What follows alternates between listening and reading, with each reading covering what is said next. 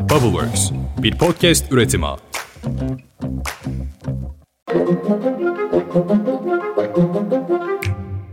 Günaydın. Bugün 21 Mart 2023. Ben Özlem Gürses. Bubbleworks Media ve Pushholder ile birlikte hazırladığımız 5 dakikada dünya gündemine hepiniz hoş geldiniz. Başkent Ankara'da baş döndürücü bir trafik yaşandı dün. Adaylar, ittifaklar, son dakikalar. Anlatayım. Dünün ve gecenin en sıcak en flash gelişmesiyle başlayalım. Ekonomi yönetiminin başına geçeceği iddia edilen eski Maliye Bakanı Mehmet Şimşek dün gece AK Parti Genel Merkezi'ndeydi ve Cumhurbaşkanı Erdoğan'la görüştü. Ancak Şimşek AK Parti'nin teklifini kabul etmedi. Şöyle yazdı sosyal medyasında, Sayın Cumhurbaşkanımız akşam saatlerinde AK Parti Genel Merkezi'nde son derece samimi bir ortamda görüşme fırsatım oldu. Kendisine bu kabulleri için çok teşekkür ederim. Kendi alanıma giren her konuda istenen katkıyı vermeye her zaman hazırım. Ancak yurt dışında finans kuruluşlarındaki işlerim nedeniyle aktif siyasete girmeyi düşünmüyorum. Kamuoyuna saygıyla duyurulur. Haber bundan ibaret ama asıl soru şu. Erdoğan'ı kim yanlış yönlendirdi? Reuters'a konuşan ve ismini vermek istemeyen ve Mehmet Şimşek'in ekonomi yönetiminde devralacağını iddia eden AK Partili kaynaklar kimdi? AK Parti'nin genel merkezinin önüne gece yarısı kürsü kuran Şimşek'le ilgili beklentileri yükselten ve arkasından da daha fare doğurdu dedirten kimdi? Dün benzer bir durum Yeniden Refah Partisi ile ilgili olarak da yaşandı. Yeniden Refah Partisi Cumhur İttifakı'na katılıp katılmayacakları tartışmalarına son noktayı koydu ve seçimlere parti olarak katılacaklarını açıkladı.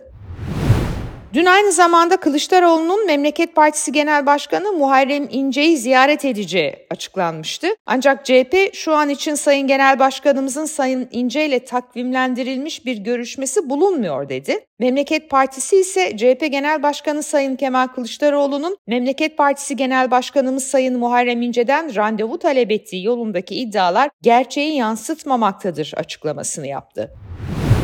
Bağımsız Türkiye Partisi Genel Başkanı Hüseyin Baş'a da seçimlerin ikinci tura kalması durumunda Erdoğan'ı destekleyip desteklemeyecekleri soruldu. Yanıt şöyle. Hani sosyal medyada diyorlar ya tuvalet terliği olsa ona basarım diye yani böyle e, şey yaparlar tabir ederler. Erdoğan'ın karşısında kim varsa tabi bu kim varsayı şey algılamayalım yani Kemal Bey e, kim varsa denecek birisi değil. Dün aynı zamanda meclis açıldı ve seçim sürecinde en çok beklenen görüşme gerçekleşti. CHP lideri ve Millet İttifakı'nın ortak Cumhurbaşkanı adayı Kemal Kılıçdaroğlu HDP'yi mecliste ziyaret etti. Bir buçuk saat süren görüşmenin ardından bir basın açıklaması yapıldı. Biz demokrasiyi savunuyoruz, insan haklarını savunuyoruz. Hiç kimsenin ötekileştirilmemesi gerektiğine inanıyoruz. Dolayısıyla kadın erkek eşitliğini savunuyoruz.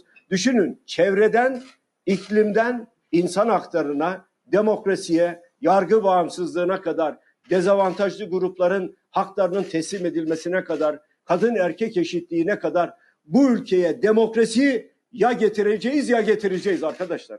HDP eş genel başkanları Pervin Buldan ve Mithat Sancar da soruları yanıtladı. HDP ortak adayı destekleme kararını henüz netleştirmemişti. O karar bu hafta sonuna kadar açıklanmış olacak. Bizler yapıcı bir görüşme gerçekleştirdik.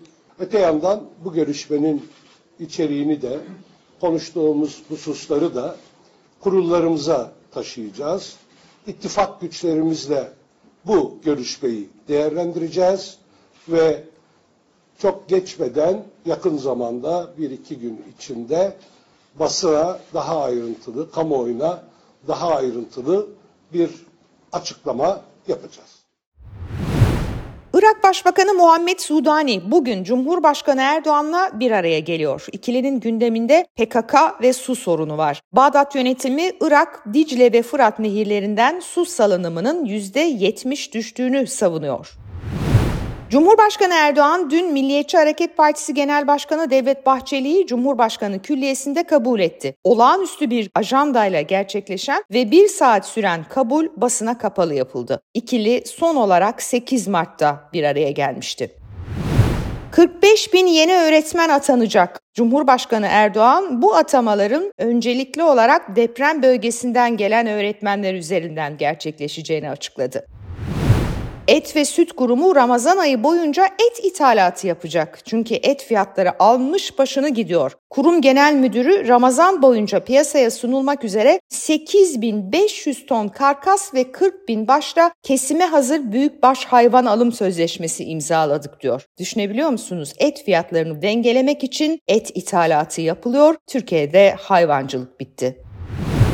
Uğradığı suikast sonucu hayatını kaybeden Sinan Ateş'in eşi Ayşe Ateş, milletvekili aday adayı olacağı yönündeki iddialara yanıt verdi. Ayşe Ateş, siyaseti siyasetçilere bırakma kararı aldıklarını söyledi. Bir açıklama yaptı Ayşe Ateş ve suikastla ilgili olarak tüm yönleriyle açığa çıktığında görüleceği üzere siyaset bu alçak suikastten pek uzak değil dedi. Yani Ayşe Ateş bir imada bulunuyor. Bu suikastin arkasında siyasetin ta kendisi var diyor. Bu arada cinayete sessiz kalan Hacettepe Üniversitesi Sinan Ateş'in adını akademik kadrosundan çıkardı.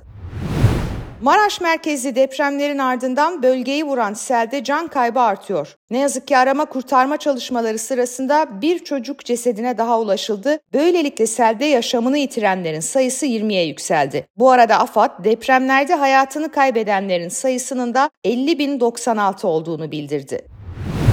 Brüksel'de Suriye ve Türkiye'ye mali destek toplamak için Uluslararası Bağışçılar Konferansı düzenlendi. Cumhurbaşkanı Erdoğan konferansa canlı bağlandı. İlk hesaplarımıza göre depremin yol açtığı yıkımın maliyeti 103,6 milyar dolar olacak dedi. Konferanstan Türkiye'ye 1 milyar avro, Suriye ise 108 milyon avro destek çıktı. 15 Şubat'ta Türkiye Tek Yürek Yardım kampanyası yapılmıştı. Hatırlayın iş insanları canlı yayında resmen bir bağış şovu yapmıştı. Ancak o gece toplanan 115 milyar TL'nin sadece 82 milyarı yatırılmış. Sizin anlayacağınız kamu kurumları bile sözünü tutmamış. Demirören grubuna ait Demirören AVM, Ziraat Bankası'na olan borcu nedeniyle el değiştirdi. AVM, Dubai'li NBD Bank'ın sahibi Deniz Bank'a geçti ve yeni adı İstiklal AVM oldu.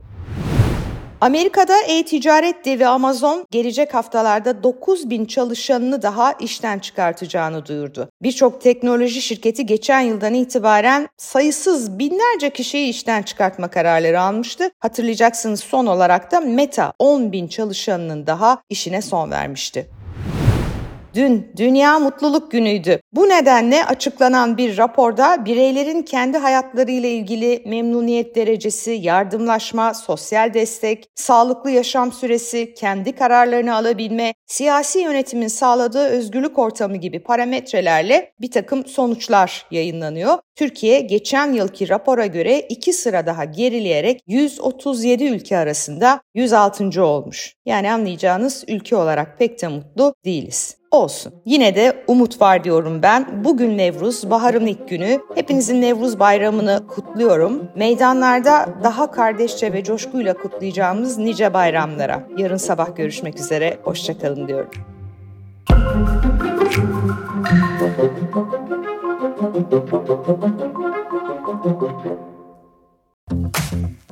Bubbleworks, bir podcast üretimi.